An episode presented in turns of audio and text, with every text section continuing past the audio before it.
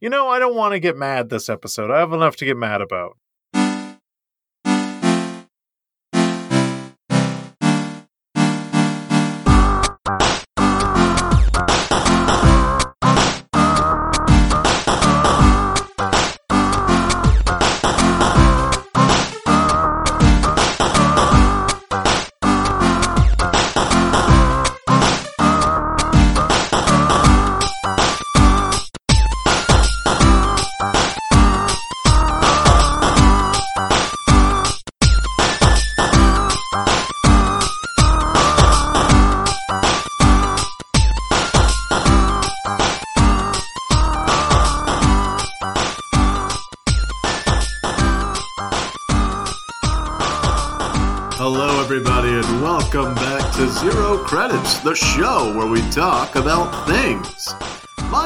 Is Henry, And my name is John.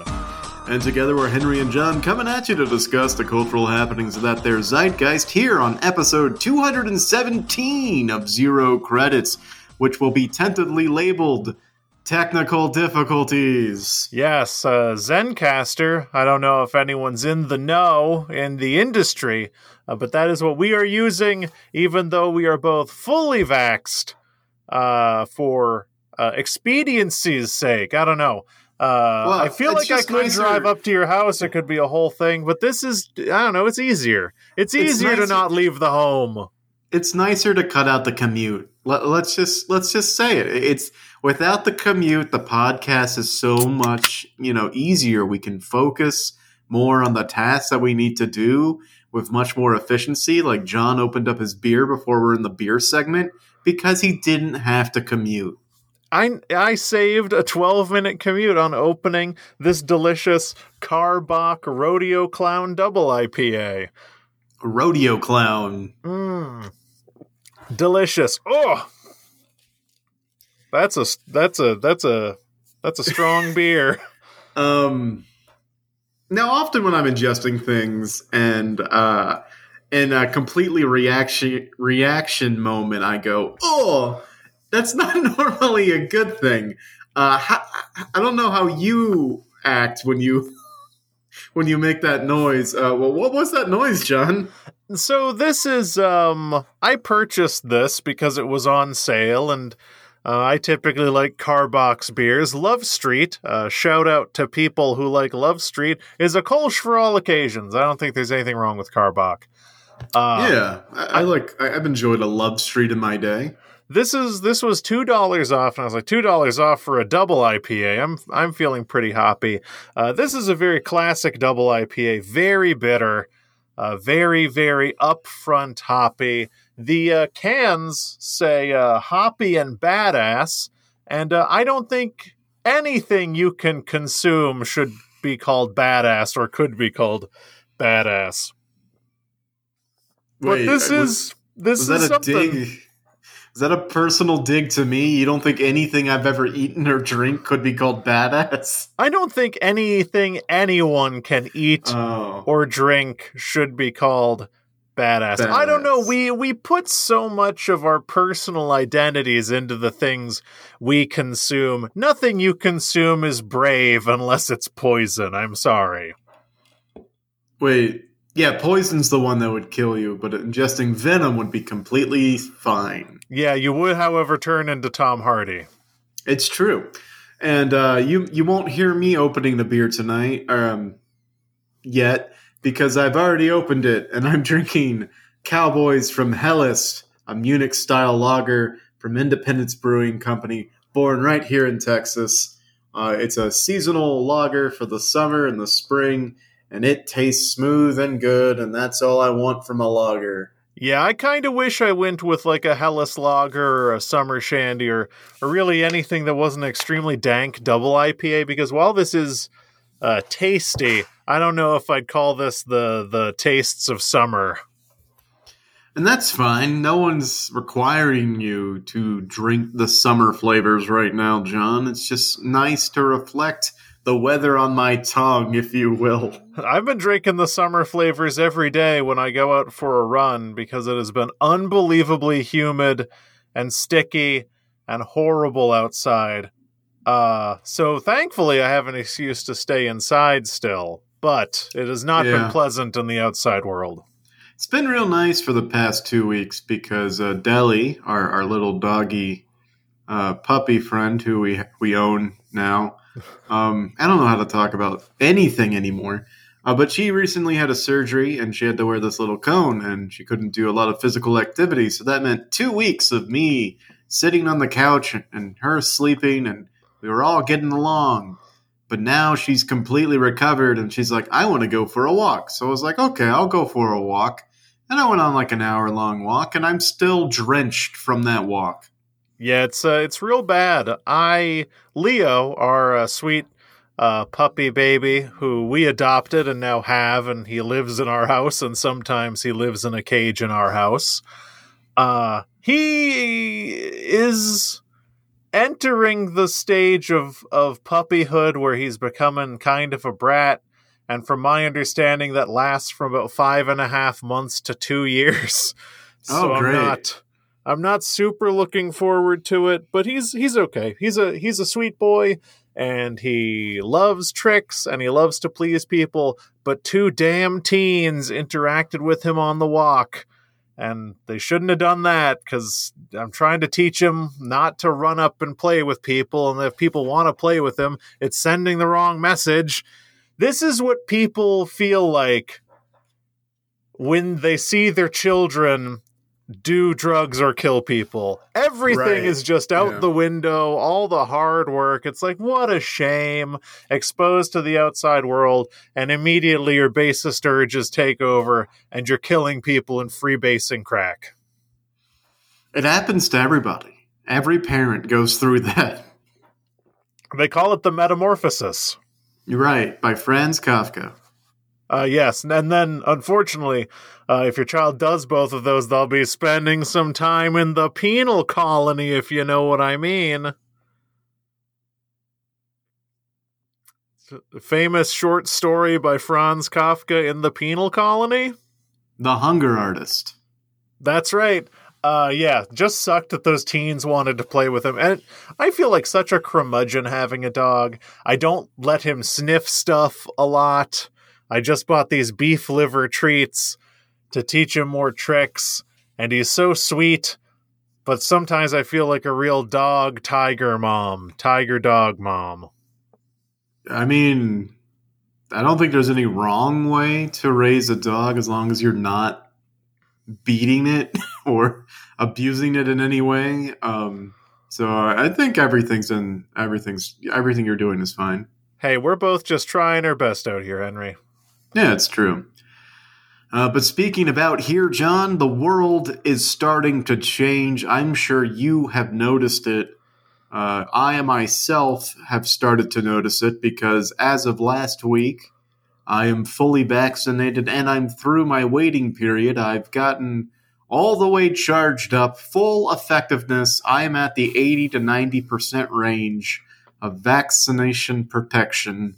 And that means, John, what does that mean? I'm back in the world, baby.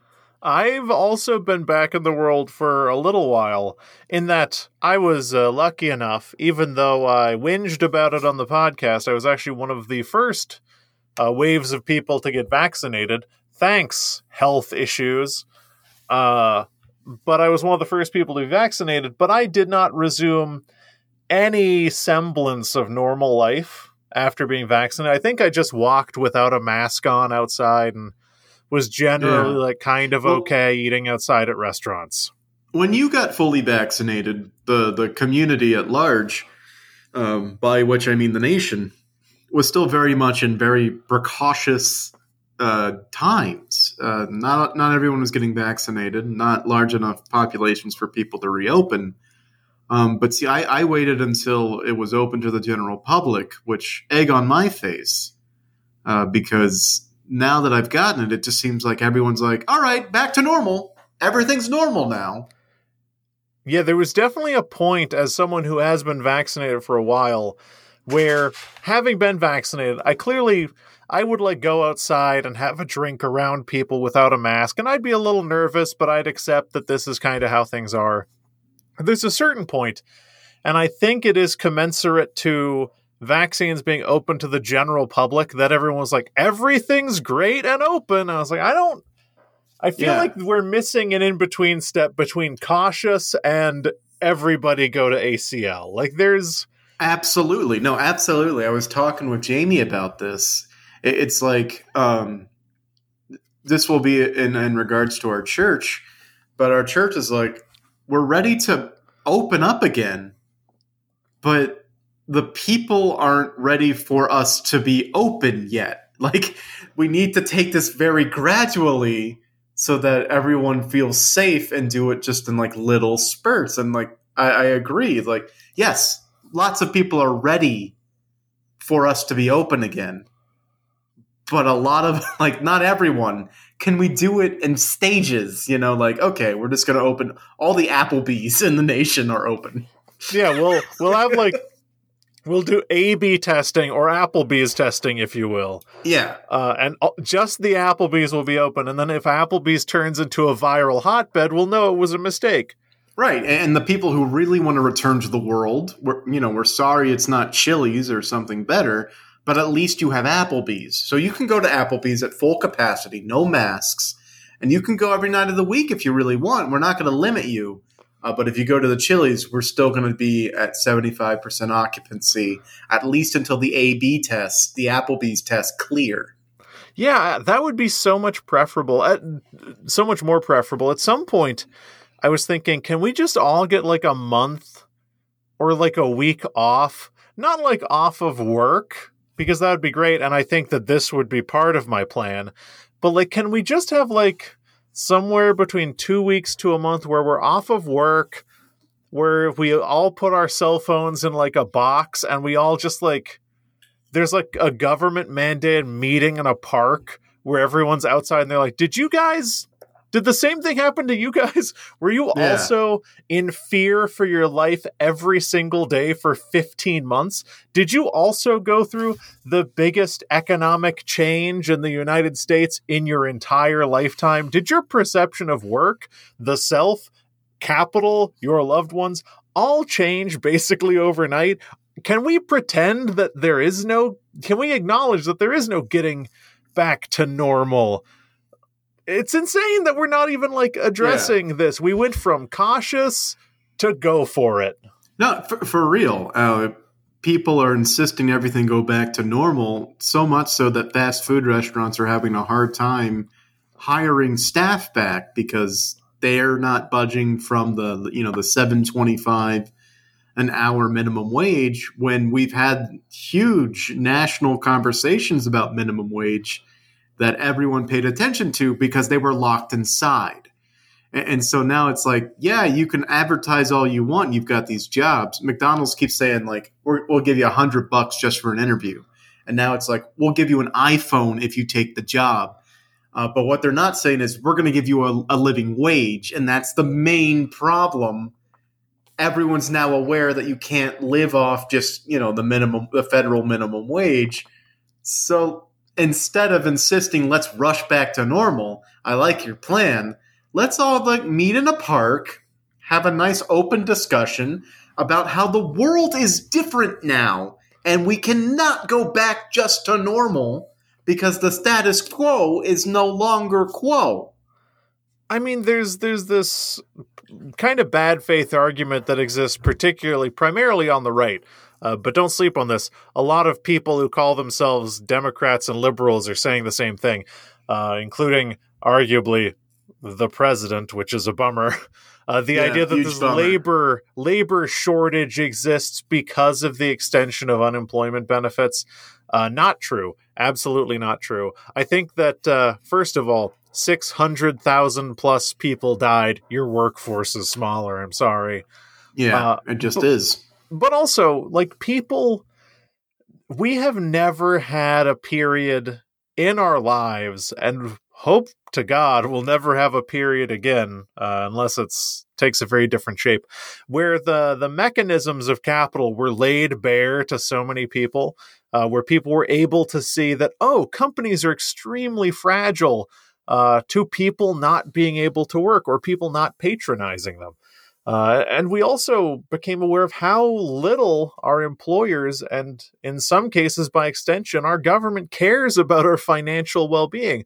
Like, people in government, for the most part, don't give a shit if you eat. Like, they'll let you die. The United States is a ideologically bankrupt nation that would just let that happen to hundreds of thousands of people, potentially. And I think people have had enough. We don't want to work for shitty companies, let alone the shitty companies that, when we were in the midst of a pandemic, were forcing people in front of customers, making the implicit and explicit statement your life means less to us than our business. No one wants to work for those people anymore, period. Yeah. We're just getting through a period of economic downturn that was caused solely because our entire economic structure is propagated by the buying of things. And when people can't buy things, the economy tanks, meaning that it's not a good sustaining system.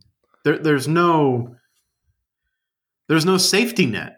If people can't buy things and the economy tanks, it's just going to keep tanking but luckily, you know, we got what little economic relief we did that sort of held up the institutions that be. But it's like, we just revealed that you need us. And yeah. now you want us back at suboptimal conditions. Fuck no. I mean, we got what over the entire course of the pandemic? Thirty four hundred dollars, something like that. Yeah, something like uh, that. To to stay afloat, not enough. Even unemployment insurance was not enough for a lot of people. And the system that we find ourselves entrenched in, and I think the system that people finally, I don't know, I don't want to assume that people weren't able to see this for some reason. Uh, but for the sake of argument, we'll say that people saw for the first time that we've been living uh, pretty comfortably for the last uh, 30 to 40 years, kind of a little bit pre Reagan. We've been living uh, with this uh, completely fabricated myth in America of infinite growth potential. Like uh, shareholders will always assume that, oh, quarter over quarter, your company will grow. That's why whenever a company uh, doesn't make an earnings beat and produces like subpar earnings for an earnings call, their stock plummets because shareholders are extremely reactive to any changes in growth because we always assume that we're getting money back on our investments, and that's not true. And what that has resulted in uh, through no government intervention, and in some cases, uh, the opposite of government intervention for the better, the government kind of uh, incentivizing companies to work this way. We operate on razor thin margins. Like America's a prosperous nation full of Alfa Romeos and Maseratis and other cars made in other countries. Uh, but they're just like riding on top of a bog, and if they ever stop, they're gonna sink. Like yeah, and, and we, we saw the mechan- mecha- me- me- the mechanics of that at, at least begin with the the largest amount of unemployment in uh, in our nation's history, and just the the the amount of people on unemployment insurance and stuff like that. We, we almost saw the brink. Um, yeah. But of but of course there were bailouts. yes, there were bailouts to the people who deserved it the least. Oh, I, I, read a headline the other day that a lot of PPP loans went to um, uh, farms that in the middle of nowhere that don't exist. Yes, uh, they went to farms in the middle of nowhere. They went to small businesses owned by the spouses of executives at Goldman Sachs and JP Morgan. Uh, weird. I wonder how those nonprofits are doing that they created overnight and then took out uh, the PPP loans. And then, uh, yeah, I, I, I think those nonprofits are probably doing some really good work and didn't just funnel uh, the uh, money into the investments of their spouse and their cohorts. I'm sure that didn't happen. Let's not forget Thomas Brady, uh, famous football star, got a PPP loan for his nonprofit and used the money to buy a yacht. Yeah, uh, Tom MAGA Brady uh, did exactly that. Uh, please do not forget he wore the MAGA hat. Yeah, never, never forget. This is your champion. this is your champion, New England. This is your champion Earth.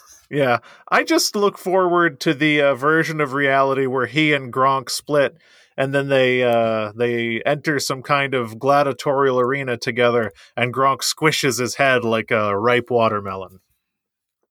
Oh yeah, and the um and the Secret Wars. Yes, the secret. I would genuinely read a comic book that was the Secret Wars, but it was just teams from the NFL, and its principal characters were Gronk and Tom Brady as the villain. Yeah, I'd, I'd read it. Be so good. Gronk Um, is also a villain. Uh, I don't know. I don't. I don't want to besmirch villains. Gronk. Gronk is more innocent than Tom Brady because he has less capacity for thought and thus less capacity for evil. We are rapidly uh, alienating our fan base who does not give a shit who Rob Gronkowski is. Okay, well let's let's reel it back. Um, yeah, the world is returning to normal. Movie theaters are opened. Movies are coming back. I've been to the movies. I've been to the movies too. yeah, so we both have gone back to the Alamo Draft House. I believe you went a week before I did. Yes, that is accurate. Um, and the fun thing about this brief period of time, it's already over. Uh, as soon as this episode comes c- comes out, it'll already be over. For for this brief two week period of mo- movie theaters being open, um, there's no movies. There's nothing. there's nothing out. It it was Uh, fascinating uh, going a week before you did because we're like, do we want to see the movie about an anime we haven't seen? Do we want to see uh, an Angelina Jolie movie that seems to be a remake of Backdraft? Yeah. Or do we want to see the new Zack Snyder movie about zombies? And those really, or do we want to see the apparently surprisingly excellent uh, Chris Rock right. led Saw sequel? Yeah, yeah. Um, the, the the choices for us were, were not that different. Uh, I, I framed him in a different way. It's like, do you want to see Zack Snyder's movie that's on Netflix right now? Uh, do you want to see Angelina Jolie's Backdraft remake that's on HBO Max right now? uh, do you want to see a horror movie to which that was immediately shot down, which only left us with the anime movie that was subtitled um, for an anime that I had watched, but Jamie had not watched. But when I pitched it to her as a joke, she said, "No, I'm game. Let's go." I mean, as as a quick like moment of synergy between us now, I've seen all of Demon Slayer, Yeah, and uh, we can join. Apparently, Zoomers love Demon Slayer, uh, so all my all my e boys out there know what I'm talking about. Uh, e boys, e girls, what what's that? Uh, an e girl is uh, a a girl with dyed hair who streams on Twitch, but also sells like lewd photos. Ooh, Um, an But I- e I'm guessing, would be quite the same thing. okay. Well, e boys and e girls, listen up, because a 31 year old is talking, uh, and you're ostensibly children. Uh, Demon Slayer's good. It's a shame that the movie's only subtitled because the dub is really good. Inosuke is my favorite. There Zenitsu are is pretty cool. There is a dub version of the movie. Just Alamo Drafthouse did not get it. I mean, that's fine. I'll I'll watch a sub. I'm interested to hear what Inosuke sounds like in uh Inosuke. Okay, not not to uh, spoil it for you, but uh, I will give major props to the to the English voice actor because he nails it. They sound Hmm. basically the same. That's uh that's great. One thing I noticed watching Demon Slayer, uh the dub, uh I don't know if this is alienating our audience. Maybe big Demon Slayer. Absolutely, watchers. it is absolutely alienating. Alien, alien. A, There you go. Uh one thing that I do really appreciate about the dub of Demon Slayer is uh you'll notice that uh, I am not a native Japanese speaker and only know things from animes uh, and video games. And there's there are a certain number of like easy like dialectical pronunciation outs when saying kind of difficult to pronounce things like Japanese names. Uh, the dub does a really good job because typically, if uh, we say a name in a dub that ha- that starts with a TS, we just say an S sound like Sue or whatever. right, Uh, but it's actually a much more complicated thing. Uh, similarly, something ending in a ske, like a S U S U K E, I'll say like Inosuke. Incorrect. It's Inosuke. Oh, okay. Sharply chop- ends at a K. Everyone Yeah. in the dub nails it. Like the dub of Demon Slayer really nails the pronunciation. Don't know that I've ever seen a dub do that before. Props to Demon Slayer, and that's the last thing I'll say about it. I mean, the, the the the neat thing about the this new generation of of dub to sub kind of thing is uh we've stopped trying to Americanize everything. Like there's a a, a built-in understanding that like this comes from Japan. It has Japanese roots. We're going to honor those roots in the dub instead of changing the main character's name to like Mike or something. Yeah, uh, anime used to be real, real bad about that, and slowly, granted, it's taken like 30 years to actually respect the culture uh, that produced it. Also, another quick one is like if a character's name is K A N A O, we'll say like Kanao. It's actually like Kano. Okay. which hard to say. Uh, dub nails it. Well, that's great. Uh, I didn't know all that. I had no idea anything about Japanese pronunciation. Just uh, Uh, just rewatch the Demon Slayer uh, physical therapy arc. There's a lot of characters with hard to pronounce names. You'll start seeing it. Yeah. Um, but I didn't re- really want to talk about the movie that I saw. I did absolutely want to talk about the experience of going back to the movies and something that happened to my brain while I was sitting in the theater watching trailers. Please. Um, so you know, we're, we're, we've ordered. This is Alamo Draft House. You order drinks, you order food. We've ordered. Our appetizer has been brought out, and the trailers are playing. And it, um, it starts off innocuous enough with uh, a trailer for Ryan Reynolds' Free Guy, a movie that was made in 2019, 2020, and never got to release. I never saw a trailer for it, so I was fine. Um, but then another trailer, the second trailer started to play, John, and my brain jumped back in time because I sat through the entire trailer, beat for beat, for a movie that I swore had come out and had passed and had gone. Wait, what movie? Ghostbusters Afterlife. Wait, I I have no. What is Ghostbusters Afterlife?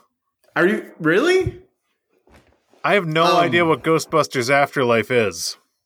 Okay, well, this movie was slated to come out like summer of 2020.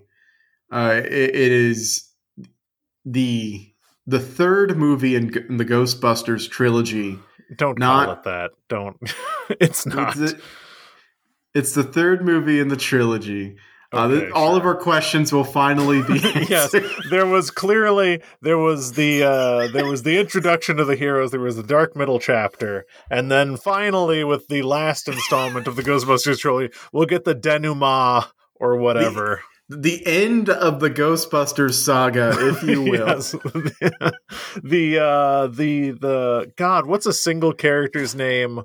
The Egon. Egon, saga. All right. Um. So, it, for, for if you're really asking me, this this movie takes place 30 years after Ghostbusters, in the middle of nowhere, and in, involves a, a a family that has to they've had to sell their house, move to this this house that they, they've inherited from uh, their grandfather or something like that. Uh, Paul Rudd is in it. He plays like a science teacher.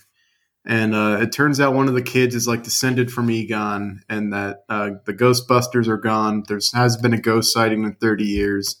Uh, and that's all of the premise that I know. Oh, this is the one where the Ghostbusters come back, like the original actors. Yes. And Finn Wolfhard is in it? Yeah, not interested. Uh, Not interested I- either. The point is, Yeah, I get you. I had seen trailers for that movie leading up to the pandemic so often that I had completely forgot it was a thing. And sitting in that theater eating loaded uh, fries, gulping them down while watching trailers, it's it's like I was I was hurtled through time to pre-pandemic times watching this trailer. It was a relic from a time that no longer exists. I had a similar experience in that uh my first trip back to the movies was uh it was fraught. We ended up seeing Zack Snyder's Army of the Dead, so it was fraught. Uh, but we also got a trailer for Free Guy. And the overwhelming sensation I got was that this experience that I was having, uh, and this changed later in my viewing experience, but this experience that I was having was the world hit pause on movies and then hit play once the pandemic was over, which felt weird. I felt like I was in two timelines. I was getting like weird like time motion sickness. Exactly. Because I saw trailers for Free Guy and then our world collapsed and now I'm seeing a trailer for Free Guy. That, that's exactly what I'm talking about. It feels like a, like a, a, you know a, a Billy Pilgrim has been you know unstuck in time kind of moment because n- now there are two distinct periods of my life where I can point to and say that Ghostbusters trailer is in both of them and it absolutely should not be. Yeah, it should not be 15 months apart. Yeah, no way. Like this is insane. I thought that movie had come out had bombed and we had moved on collectively as a species, but instead we can't get over it. we cannot get over Ghostbusters. Hey, no matter what happens, even a global pandemic, we still give way too much of a shit about the past, I guess. Yeah, I mean, I haven't consumed any any sort of media that deals with coronavirus as a plot. Um, and that's on purpose because I, have lived it. I don't need somebody's interpretation of what going through it was like. But yeah, I am a, yeah. I'm afraid that we're going to get this resurgence once movies like start rolling out normally again. That it's just going to become a part of our popular culture for a while, and I really don't want it to. I would be happy to watch a movie about the coronavirus four or five years from now. I wouldn't like pay to watch it but uh, it's a thing we all lived through. I I was afraid there'd be more Corona narrative stuff happening in the depths of the coronavirus. But to be honest with you, a kind of terrifying thought that I had recently is we haven't seen media creation during the coronavirus. Like we've seen things go through production, like things like Soul, which were essentially done pre-COVID, and then like went through editing and post production, and then came out, but we haven't seen what a world post coronavirus will make, which is interesting and scary because I don't want to see this in anything. I don't I don't care about the coronavirus. It's very simple. I don't think there's much to be said about it from a narrative standpoint. Just don't show it to me. Right. Yeah, um, and there there are like net, network television never stopped because you can't stop network television. It, um, to do so would be to end existence. So uh, Jamie watches this show called like a million little things, uh, which is like a This Is Us kind of thing. But I don't cur- know anything about either of the things. You just, this is us. There's like a guy with a mustache who's dead. Yeah, probably. Okay. Uh, and and million a million little things. Uh, Ron Livingston kills himself, and that brings all these characters together um, to interact for the first time in years or whatever, and their lives spiral from there. But in this most current season, coronavirus is happening, and when I learned that, I was like, why? yeah, I mean, if you could, why? if you could make anything happen in this universe, just make COVID not happen. Yeah, it's like, well, it's just you know they opened the restaurant and then they had to immediately go to like you know no no one can be in it because of COVID and it's like, but why? Yeah. why did they choose to do that? I uh I don't get it. I'm fascinated to know and not to talk about this movie much. I'm fascinated to know we didn't talk. Oh, you and I haven't talked about this at all. Oh my god, I'm just remembering this. What? I don't. Who? Zack Snyder's Army of the Dead. Let's not gloss not, over the fact that Zack Snyder released a movie that he directed, edited, and wrote. Army of the Dead is, of all Zack Snyder movies, other than like Sucker Punch, the most Zack Snyder movie uh, you could possibly watch. I, I know would, they they digitally replaced a dude of Tig Notaro, which is pretty awesome. Best thing about that, they replaced Chris D'Elia, who we've talked about on this podcast as being a creep who grooms kids on Snapchat, allegedly, uh, with Tig Notaro, Pride of Mississippi. Uh, bless Tig Notaro. But uh, you and I didn't talk about this. I'm fascinated to know how much of Army of the Dead was shot during COVID because the thing about Army of the Dead is the way they know you're turning into a zombie is if you have a low temperature. So there are scenes where they are taking people's temperature at their foreheads, and then there's Oh like a really uh I don't know how much we want to talk about Zack Snyder as a person. I don't know what his political beliefs are, but there is a scene where it's kind of being implied that people can use your temperature to like prejudice against you and do oh. bad. Oh. It feels kind of if this if this was somehow shot pre-COVID, amazing total coincidence. But if it was during COVID, I feel like he's kind of making some statement that the ability to take people's temperature and make judgments about them is authoritarian. The only thing we know about Zack Snyder politically is that he loves Ayn Rand's The Fountainhead, so we can't say for sure. Right. But it, it just feels kind of gross in a movie that's not great. I don't know. Uh, I'm just fascinated to know they did replace that one gross dude with Tig Notaro. Big props to them for that. Huge Uh, but props. the the temperature thing feels a little weird. Yeah, I don't know what to say about that. Um, because, you know, as this is not a supplemental reading of Army of the Dead, I have done no research about it. Yes, unfortunately, there will not be a supplemental reading of Zack Snyder's Army of the Dead, even though I feel like we could fill an hour talking about that movie. There's a lot Yeah. going on. We've done enough for Schneider. we we certainly have. Uh, I have given Zack Snyder more time of my life than I ever thought I would give Zack Snyder. Who, once again, to revisit, we did that whole thing for him. I still don't think I like him as a person or a director very much. Uh, but it sure was a special thing that happened with that movie about the Superman.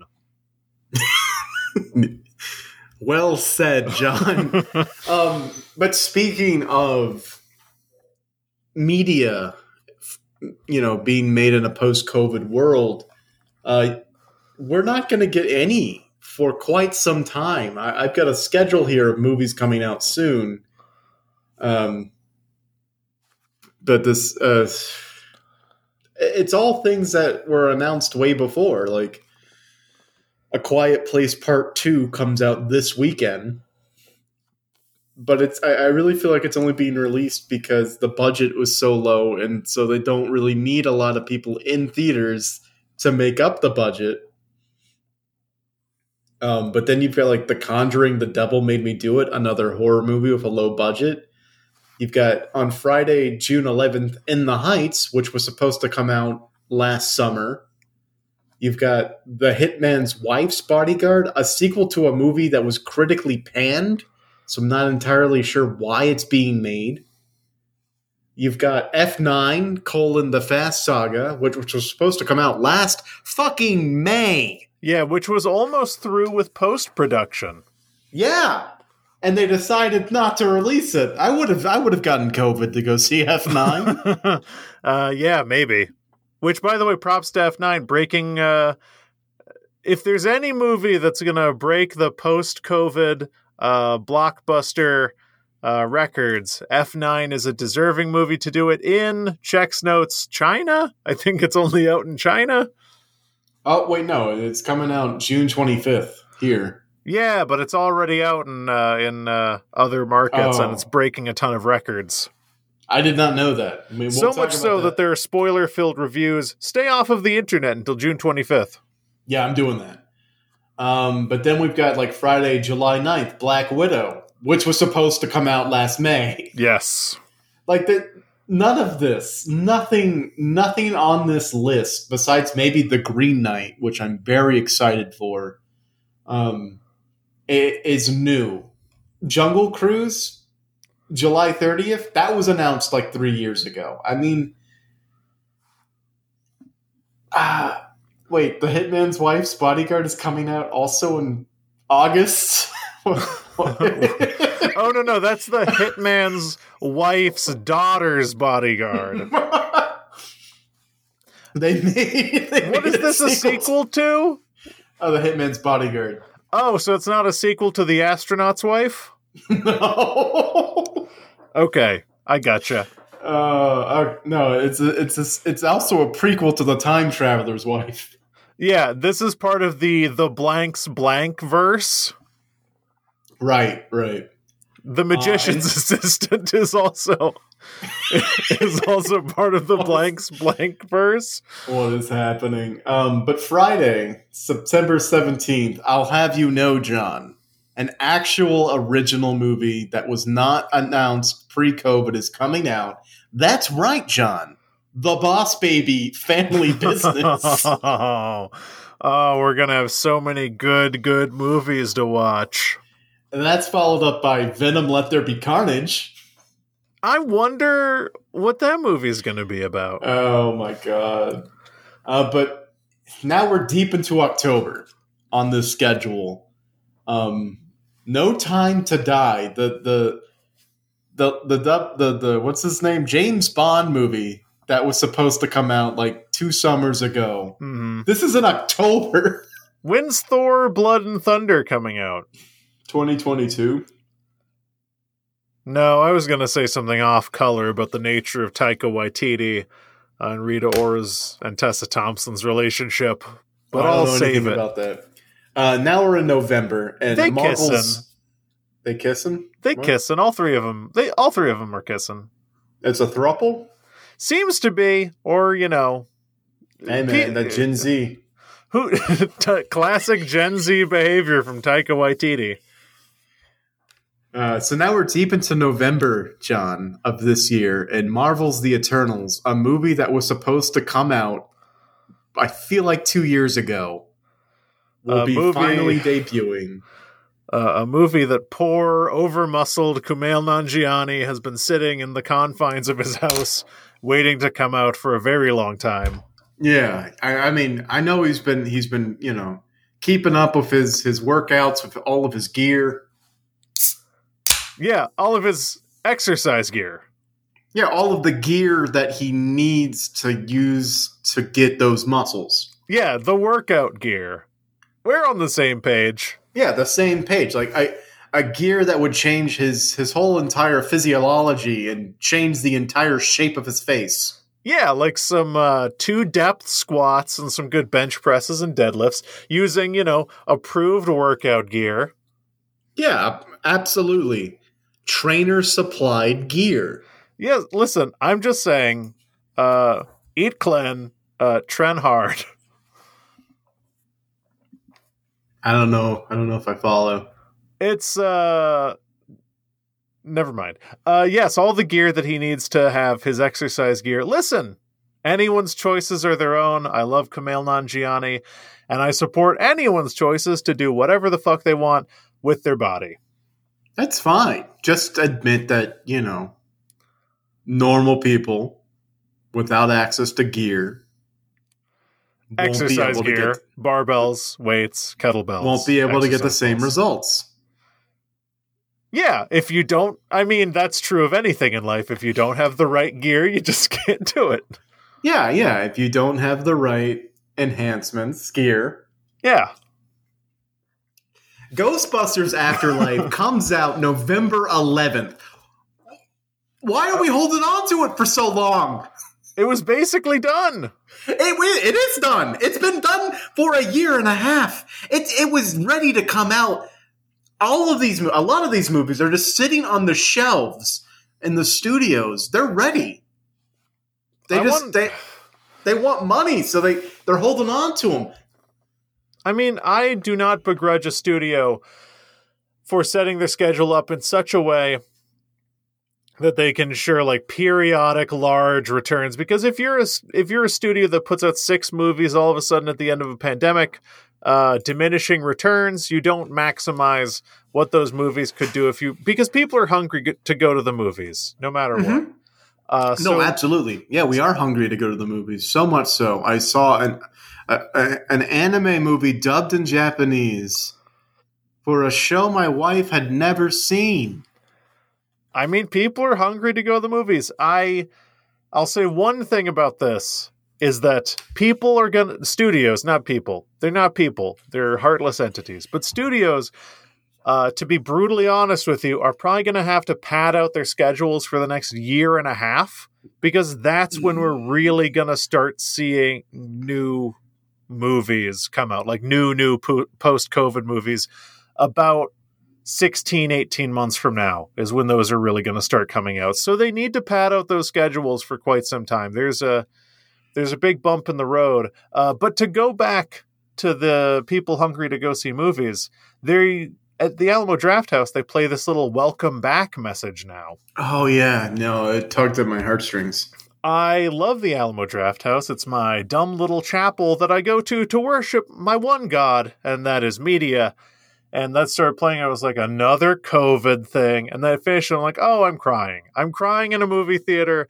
N- not even that the message that this is conveying is so powerful. I'm just so happy to be here again. And I did not realize how much I missed it. Yeah, no, like nothing beats the theater experience. Like so many movies I'd watched during this pandemic, and and I was grateful that you know Warner Brothers or whoever the fuck owns HBO now um, decided to release all their movies simultaneously in theaters and in on HBO Max, but. I watched some of these new releases, and it, it just it didn't they didn't hit quite as hard on the home screen, you know? Like Kong versus Godzilla, a, a movie I was looking forward to for so long. I watched it and it kind of was like, well, I guess it's over. It, but that's it. I mean, the.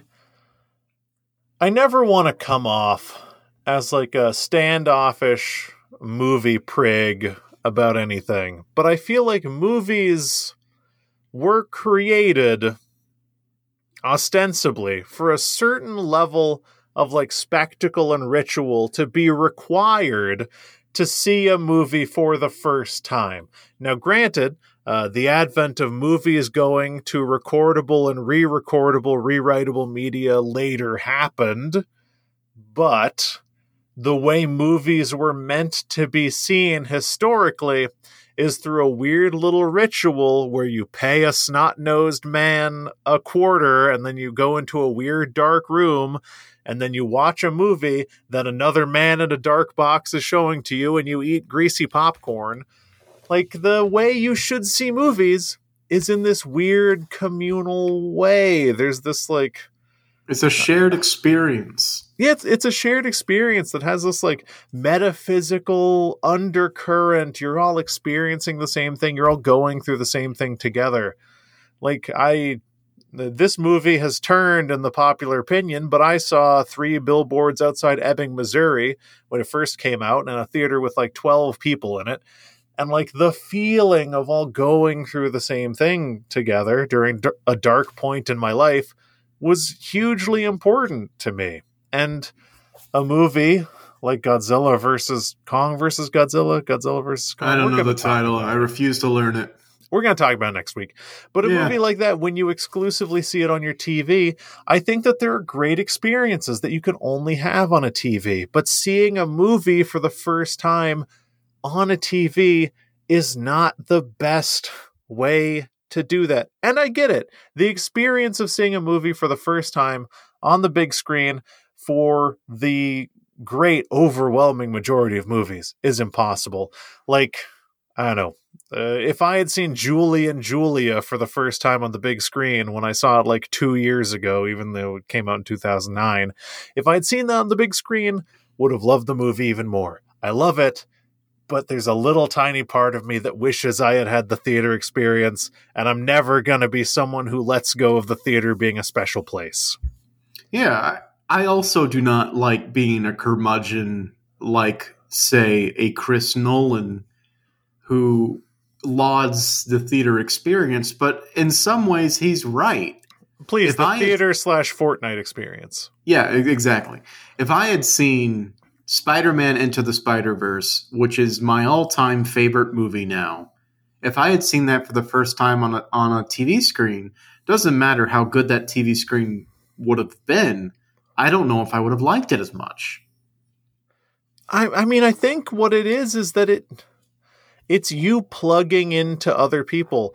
Like one of my favorite movies of all time, Kevin Spacey is in it, unfortunately, is Baby Driver. I love Edgar Wright movies.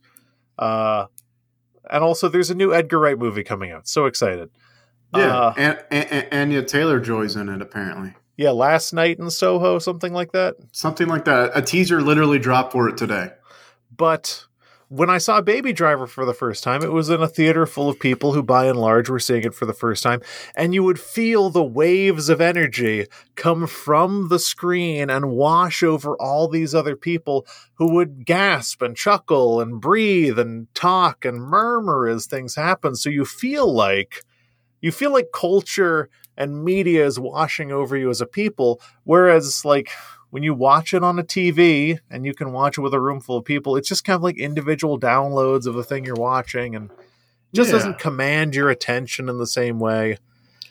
I, I think it's taken a year without going to the theater to make me realize how much I, I heavily enjoy the entire experience, atmosphere, and just everything that comes with going to the movies to see something for the first time. I mean, I you nailed it. I I had no idea how much I loved it until I went to go see this shitty Zack Snyder movie. Yeah. I I cried during this anime movie a number of times, like four or five times. And I think just all of my emotions were were amped up by one being in a movie theater and two just the screen is every you can't the screen is everything. Like it is the entire wall that you're looking looking at. And, and you can't escape it. It's just it floods you with endorphins and whatever chemical makes you sad, sad endorphins, Yeah, sad sad dolphins. sad dolphins that swim through your brain. I, I, I don't know. I don't know if I would have watched that movie on a smaller screen if I would have cried as much. I who knows. I mean, I, I, don't know if I don't know if I would have cried at all if I had been going if I'd been going to the movies regularly before seeing this. Uh, it, it's hard to say, but this is what happened, and I, I attribute it to the the theater going experience. I mean, I'm a big advocate of if you're in it, if you're somewhere to experience art, you should make it as impossible as you can to escape the art. If you're going to an art gallery, leave your phone in the car. If you're going to a movie, go to an Alamo Drafthouse where people can't talk, it's real dark and the screen is huge. Like there's there's a deficit in our society of like experiencing things fully. So if you're paying money to experience art, let it assault you and there's Right. no way to let that happen through a TV. I don't care how big your fucking TV or projector is. There's It's really not- essentially no yeah. way to make that happen at home. Absolutely, hundred percent agree. Uh, so I'm Uh, glad can you we- got assaulted by anime. Oh, I got assaulted by anime and feelings. The the the most potent combo. Yeah, it's it's uh, you can't you can't underestimate the power of anime and feelings. Uh, can I circle back for a second and ask a question about something you said? Hey, can we uh, circle back to that uh, low hanging fruit we talked about earlier? Hey, uh, I'll, is- I'll loop you in on this. Uh, this is Hey, Zoom okay, meeting can't- culture shit. Are we going to take this offline? Are we taking this offline? Hey, can we take We- this offline? I uh, I'll IM you about it. I'm, I'm just going to touch base a little bit later about this, but I'll, I'm going to. I want to circle back for real. Hey, Uh, you know I don't have the answer to that question. Uh, but I'll, I'll get back to you. I'll send some emails. It'll be uh, we both leave lead hellish half lives. Office It's life is like living in purgatory. So you made reference to Three Billboards, and you prefaced it by saying this movie has turned in the popular uh, view. What, what did you mean? What what's happened with Three Billboards? Uh, there's a, I don't know, maybe three or four months after Three Billboards started cleaning up in the award circuit, and this is a fair critique. Uh, I don't know the the issue of race is brought up in Three Yeah. Billboards for like a second. And is, And then quickly is gone in like three scenes. And also now it is difficult, as much as I love that movie and I love uh, Sam Rockwell and Frances McDormand and whoever the fuck plays her son. He's great. Uh, but it is difficult to have a movie where race is kind of hand waved and it is about the redemption of an abusive cop. Yeah, I, I can see that. Yeah, the, the, the, political landscape, to use an overloaded term, uh, has shifted, but not. It really hasn't shifted. It's just people are more aware now. Yeah. They should have been aware the entire time, but they weren't. And, and by people, I mean I mean me and you. and it's a good thing to bring up. It's the anniversary of the murder of George Floyd uh, by Derek it Chauvin. Is. It uh, is. So it, it's good to bring up because as much as I love that movie, now uh, what is it? Three, almost four years later. It's it, four years. It it's tough to sell that movie now. Uh, because Might even be five years later. Well, I saw it right when I first moved to Austin, and I hated it here, and I hated my life, and then I went to go see that movie, and then things were okay. That uh, was thanks, three years. Three billboards. Three years. Uh, four years, actually. No. Well, three no. and a half. No.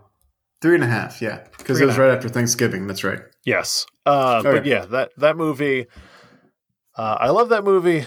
Very well done. Incredible. It's like a well paced play, but I feel like watching it now, it's tough to see something that it's kind of it, its biggest thing is a bunch of white people and also the uh, rehabilitation of an abusive racist police officer. It's it's right. a tough sell now, but it's a good movie. Okay. Well, thank you for explaining that. Um I will forward this to the related parties, and I think we'll we can touch base on this again in uh, next month's review. Yeah, are you on a distribution list with Frances McDormand? Uh, I I'm on a distribution. We, we, we cross lists sometimes, so I'm going to forward this to the other list, and hopefully they'll forward it to her. But uh, if not, uh, I, I think we can just pencil in success here and uh, maybe take this offline. Okay, I'm I'm in a Teams with a direct report of of Sam Rockwell, so I can pass something to him, and you know maybe they'll meet. We'll we'll talk about it. We'll we'll take it offline. I'll send you. I'm imagining I'm imagining in a world where everyone is just they just apropos of their job and their their their situation they just have these teams they're a part of like and they have meetings with them and it's like does that, is anyone in direct contact with kevin bacon and it's like oh well I, actually i'm in a reading club with uh, his assistant and so maybe i can forward a like all business is done through these ancillary little little groups like nothing is directly reported to anyone and life is probably better you know how some companies, uh, and I believe in this as a practice, uh, if anyone is a member of these companies and doesn't, uh, but some companies have a thing where they like pair you with five or six people in your organization that like skip levels or under you, whatever, and you meet with them on a regular basis to like have a donut or a coffee or whatever. It's like cool you have a donut with a VP every once in a while. Uh, what if you got that at birth and you were just assigned six other people that yeah. you were like in a in a Slack with or had meetings with, and someone's like, "Yeah, I have a quarterly meeting with Brian Cox, and it's really intense. it's really intense. Yeah, yeah. At, at, birth, you're assigned your cadet to borrow from Stephen King's uh, Gunslinger Dark Tower series, um, but that cadet you you have to work together and meet and like accomplish something. It's just destiny that you're gonna you're gonna work with these people, and it's like you know, I do have this meeting with Joe Biden.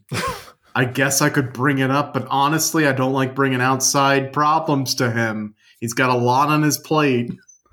I mean, this might be a Karbach, a two Karbach rodeo clowns in thought, but I think society might actually be a lot better if we were forced to care about six people who weren't ourselves.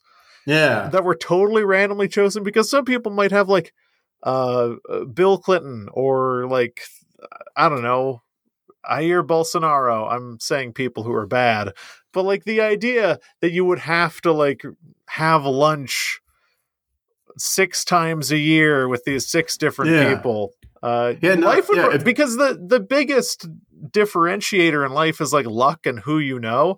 So if like right. you're put in the same party as like Rosie O'Donnell or something, your life's probably gonna be a little bit better. And if you're in the same like social circle with someone who is quite a few rungs down the like soci- socioeconomic ladder as you, they're probably better for having known you.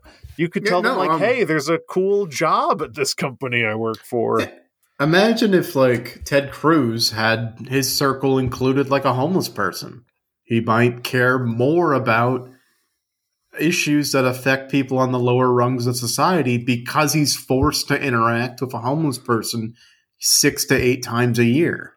That would be great. I think if anyone, real talk, and in Austin, this is a very pressing concern. I feel like if you took anyone in like a like a middle to upper class background and just had them meet once a year with a person experiencing homelessness for an hour, humanity would be in a in a much better place. I have the unique privilege of uh, having interacted with and I'd like to believe helped a number of people experiencing homelessness. Uh, so I, of course, am sympathetic uh, to issues affecting them, but a lot of people just have no optics on that whatsoever. So get Yeah. Ted Cruz in the room with the guy that I know who is on the corner of uh, Parmer and uh, 183 and just uh, have them hash it out once a year. They'd be Right. they'd both be better for it. And any any politician who's ever voted on an any type of abortion bill, uh, they have to meet every week with pregnant women. I would take it one step for, further. Anyone who votes on an abortion, on banning abortion, uh, who is male, will be made pregnant Arnold Schwarzenegger in Junior style. Uh, And forced to then carry have the to term. fucking deal with it.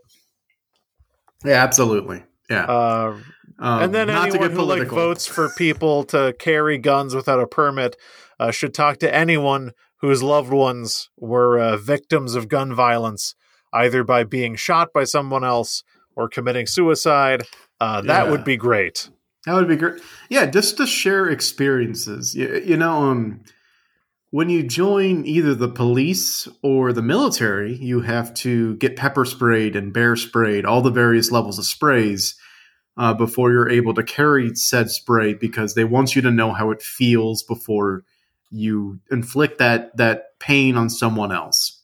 Uh, so anyone voting on a uh, open carry gun law should be shot. Yes. and, and non-threaten like non-vitally in the arm or something. Something where you know it's gonna heal. It's it's gonna be a flesh wound. Um but you got you got to know the pain that you're inflicting on other people before you sign that into law. I mean, I don't think that anyone who's signing into law, not to get political, I don't think anyone who's signing into law uh, legislation about people being able to carry guns really understands anything about them. I, I don't think that anyone who grew up around guns, for the most part, wants more people to have guns. So if there was a thing that's like, hey, if you want everyone to have guns, we're gonna shoot you. It's not with a 22, because if you're making it so everyone can carry guns, no one's gonna carry a 22. We're gonna shoot you with a 9 millimeter. It's gonna be in the shin. Highly likely it won't be lethal, but you know, if it hits a bone, it might bounce around. You know, if you shoot someone in the leg, the bullet can end up in their skull. Who knows? But this is what you're signing into law. right yeah just so they have the perspective that they need to accurately pass that legislation And then if they pass legislation about like sweeping healthcare reform, we like give them LASIK eye surgery for free. See how that makes them fucking feel. Yeah, and again, yeah, okay. The point being, the people who are ma- making these decisions need to have broader experiences and broader discussions than the average person. So, like being forced to talk to people from all walks of life six times, six to eight to ten times a year, to being shot in the shin before passing gun legislation. I feel like life would be better if people were forced to interact with other people from different walks of life, just so everyone kind of gets the idea of what it's really like for other people. Yeah, people should just have to have experiences before they change the lives of other people who are having those same experiences. It's you'd think this is something that we'd agree on, but apparently not. Yeah.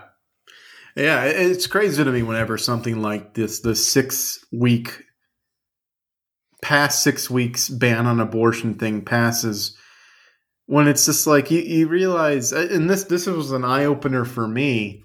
You realize six weeks pregnant is just two weeks late on your monthly cycle. Yeah, it, it's two you weeks might, late on your period, which is normal. Yeah, if which, you're particularly which, stressed out, if you've been working out really hard, if work has been difficult, you can be two to three weeks late. Yeah, no, yeah, exactly. Um, it, it, to call it a cycle is kind of a misnomer because, like, it does happen, but it doesn't always happen on a timely basis.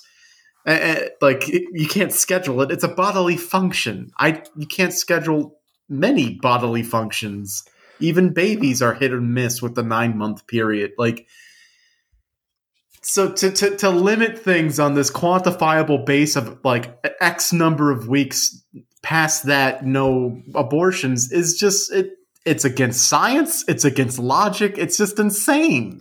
Yeah. First of all, we shouldn't say that a pregnancy is nine months. We should say it's roughly 40 weeks. But in okay. addition to that, we talked about this pre-podcast that this was a thing that I didn't want to talk about because it might make me angry, but I can be angry if you'd like. Well, I, it just seemed like we were touching base on it, not to keep using the stupid office joke. Yeah, I just want to make a quick point. Okay, go ahead. So, if you were to argue from the standpoint of someone who votes for legislation to make abortion illegal at six plus weeks, you would imagine that this person is pro what? I would if we're just filling in the blank with no with no editorialization, pro life. So they're pro life, right? They ostensibly are saying that six plus weeks out, we have determined uh, that this this fertilized egg, the zygote within you, uh, is past the point where we can no longer consider it a person. We'd like to consider it a conception, but you know, you have to do what you can do. Uh, however, what happens when that baby is born?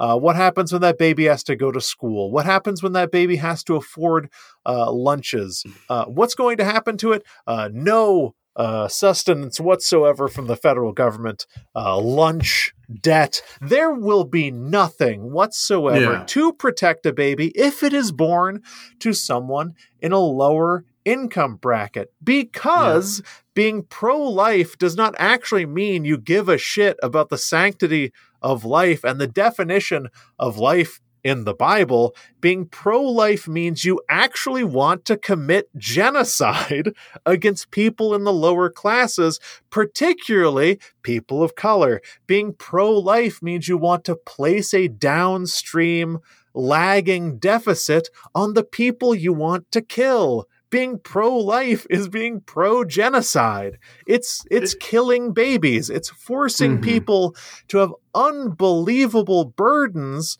medically because you don't actually want to sign any legislation into effect that protects new mothers, that secures maternity or paternity leave for people. You just want to create difficult positions for poor people and kill them. Being pro life is pro death. It's ridiculous. If you're pro life, you would try to give people fucking maternity leave. If you're yeah. pro life, you'd support kids. We're yes. killing kids. Yeah. Kids in elementary school have record levels of food insecurity, and no one who's pro life is giving two shits about it. It's insane. Absolutely right. And to add on to it, it is also a way to control women. Yes, we it, hate it, women and we want yeah. to kill poor people. Those are the it, two things America has always st- has always stood steadfastly for: is fuck poor people and fuck women. Uh, I saw a political cartoon today which had um, a man holding an umbrella uh, over himself and the belly of a pregnant lady, but then the rest of the lady and her her already young son were just being drenched in the rain. And it's true. I mean, it's everything went wrong at Ronald Reagan because the party of conservatism uh, became a party of cruel evangelicism. And the post Reagan, like starting with Clinton, everyone who was a Democrat was just a Republican. No one gives a shit about kids. They really don't. Like we can create this this straw man argument for being pro life in babies, but no one stops to think about what happens to those kids once they're actually born. Right. And I saw a great argument the other day that said uh, a 16 year old 16 year old girl wants to adopt and we won't let her because she's not educated, she can't care for the kid, so it's not legal. But it's perfectly legal to make that 16 year old become a mother through natural means. I mean, look at it objectively. We were talking at the start of this podcast about how people don't want to go back to work for restaurants they pay the minimum wage. People who advocate for pro and eh, it's really difficult because I get it. If you're making the argument that abortion is wrong and it's killing something, I get why you would say that. I get, I honestly think that the standpoint of life begins from conception and you want to protect that at all cost. I get that as an argument. But the people who are arguing for abortion bans are not the people who are saying we should raise the minimum wage. So, someone who works minimum wage 40 hours a week, which, to be honest with you, uh, is two jobs with a lot of commute because minimum wage jobs will not give you 40 hours a week because then they have to give you benefits in most states. So, post tax, people making minimum wage, in addition to raising a child, will make like $16,500 a year. The bare costs of raising a child, uh, extringent from rent, your own personal health insurance, your own personal medical bills, just raising a child every year from years zero to six costs anywhere from 10,000 to $26,000.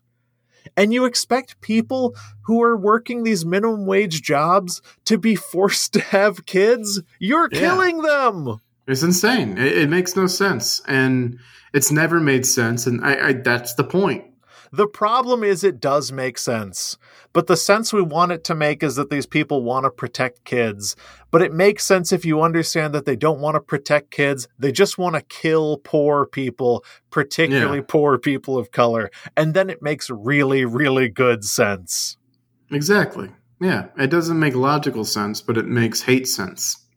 Yes. Anyway, I said that I would get mad. That is the extent of my getting mad. I, I, feel like news to anyone. you handled your rage well, and uh, yeah, I, I did. We didn't want to get into it, but I did sharing the insights that I've gained from broadening my horizon and having empathy for others and learning about how ridiculous just the the number 6 weeks just how ridiculous that is from a realistic standpoint I feel I can help people who listen to this who might not have ever thought of it like I never really thought of it until I, I dove deeper into the issue. Yeah, I mean, it's, I don't know, anyone, regardless of gender, uh, anyone who has a period understands that being six weeks late uh, is normal, like relatively normal. It happens to you a few times in yeah. your life. Maybe not necessarily something you're running to the store to buy a notoriously inaccurate pregnancy test for. So, right, uh, I get it. It's it's a trap for people. Yeah, and that's what that's the only reason why I wanted to share it because that's not something in my normal day to day life of just reading the internet and playing video games I ever have thought about but in light of all the horrible legislation being passed by our state government, I, you know, did some research and now I'm sharing it for the benefit for hopefully at least one other person. The Wait, Henry, you mean the internet and video games didn't teach you about the nuances of the menstrual cycle? Not until I looked into like issues and stuff. It all begins with a substance called the corpus luteum, Henry. What? That's that's what gets shed when you have your period. Oh, Um, well, thank you for teaching me Latin. Yeah, that's the least I can do. Anyway, I'm done being mad. This shit sucks. No one should have guns and everyone should have abortions. No one should have guns. Everyone should have abortions. That is the official political stance of he- everyone here at Zero Credits. Um, I think between the two of us, I'm actually surprisingly pro gun, but we won't get into that. You are surprisingly pro-gun. I am anti-gun in every sense of the word "anti," which is not a word; it's a prefix. We should, in every sense of the word, anti. Uh, we should uh, we should set aside podcast time for you and I to argue about guns. All right, Not now. Pen- I'm going to pencil us in for a tentative date uh, further on, and uh, so we'll table that discussion for now. But if we could circle back to doing the social media plugs, I feel like that's kind of more of the direction this project wants to take. Yeah, if you can send me an Outlook invite, that would be great. Uh, my calendar's up to date until July 7th, at which point I need to take a look at a few things. But before then, if you send me uh, the Outlook Oh. invite, I'm pretty sure I can get back to you. I'm sorry, I'm going to be OOO for the next uh, three weeks straight for no reason. On So, vacation. Uh, it's actually jury duty. Y- Mm. you know how it is. Um, so if I can have uh, anyone else on this meeting, if they could send the invite, that would be great because I'm not going to do anything for the rest of the day. well, that's fine. You know, honestly, I'm on sabbatical for the next seven years. uh, starting in five minutes, I'm on sabbatical for the next seven years. But I still Uh, want everything run by me. Yeah, I want everything run by me. Uh, just keep in mind, uh, I won't be checking my emails. right. Uh, the only way you can reach me is via a LinkedIn in-mail message, uh, and those cost ten dollars a pop. Uh, and you can reach me that way. But once again, sabbatical for seven years. Uh, keep me in the loop. CC me on all your emails, uh, and also uh, send me all your timesheets, and I'll review them uh, seven years from now. And in addition uh, to all of that, if you need to reach me for any reason, you can do so at ZCPCWHJ on twitter.com, which stands for, I think my colleague Henry uh, might know what that stands for. I'm really blanking on it right now. Well, I just want to say that I'm going to be available via Slack, but I might leave you on read for just a little while because I'm very busy. Um, but we can circle back to that when we meet face to face via Zoom on a later date. Yeah, and you know, if uh, I'm just kind of thinking outside the box here, if you want to send me an email, uh, you can do that uh, to email at zerocredits.net. You're gonna get a bounce back. I'm gonna warn you right now, you'll get a bounce back, but I'll see that you sent me an email. Uh, so if you want to just send me an email there, uh, we can definitely circle back. And you know, I, just want to make sure that everyone on the team has the opportunity to to make their voices heard. I'm on Spotify. Uh, so if you search for zero, if you search for zero credits podcast on the podcast section of Spotify, I think you can find me there. Um, you know, I'm kind of going to be in and out. You know how it is on the weekends, uh, mimosas or emails. I don't know. Um, trying to think of what else because I just want to make sure I'm a resource. Uh, so if you're a subject matter expert, uh, you can reach out to me uh, on Apple Podcasts. Uh, just for, search for zero credits on Apple Podcasts. I'm not going to be able to get back to you unless you leave a rating and a, rev- a review, though. It's just kind of the way the system works. I don't really know. Uh, but as long as you do that, I should be able uh, to reach back out to you in two, three, four, five months. Uh, like I said, it's kind of, it's going to be kind of a long sabbatical, so there's going to be a long tail. Uh, but when I reach back out to you, I will give you all the details uh, you need uh, to continue. But honestly, I mean, if you're twisting my arm about it, I think word of the mouth is the only way we can survive. Uh, so, like, if you tell your friends and they tell their friends, uh, I should probably get back to you end of quarter. I feel like it's a stretch to say end of quarter, but I'm going to say end of quarter right now. And if I don't get back to you by end of quarter, Uh, you can circle back with uh, any of my direct reports. You can circle back with Henry. Um, and you know they'll uh, they'll they'll uh, they'll let you know. And uh, just to sum up this meeting and to bring it to a close, um, I just want to say, if I can, everyone here at Zero Credits Boardroom Office Studios, we want to wish you what we call what is known as in the circles of this office as a happy week. And if I could just piggyback on what Henry just said, I, I don't want to steal Henry's thunder or anything. Like I know he brought the, the whole presentation, but the happy week thing. Uh, but if I could just piggyback off of what Henry said, uh, I'd, I'd just like to add goodbye. And uh, if I could, if I may, I'm going to jump in right here and uh, just build off what Hey, John Henry, Henry, said. Henry, I really hate to interrupt. Are you, are you, are you, are you trying to share your screen? Are you supposed to be sharing your screen? Because the original I'm deck on- is still up. I'm continuously on mute, and I will never realize it. Uh, but I would just like to add goodbye. Uh, goodbye. Yeah, goodbye. Goodbye. If I could just circle back and say goodbye, Um, hold on here. I just have one last note. Goodbye. I'm going to loop in a goodbye to this conversation and uh, goodbye.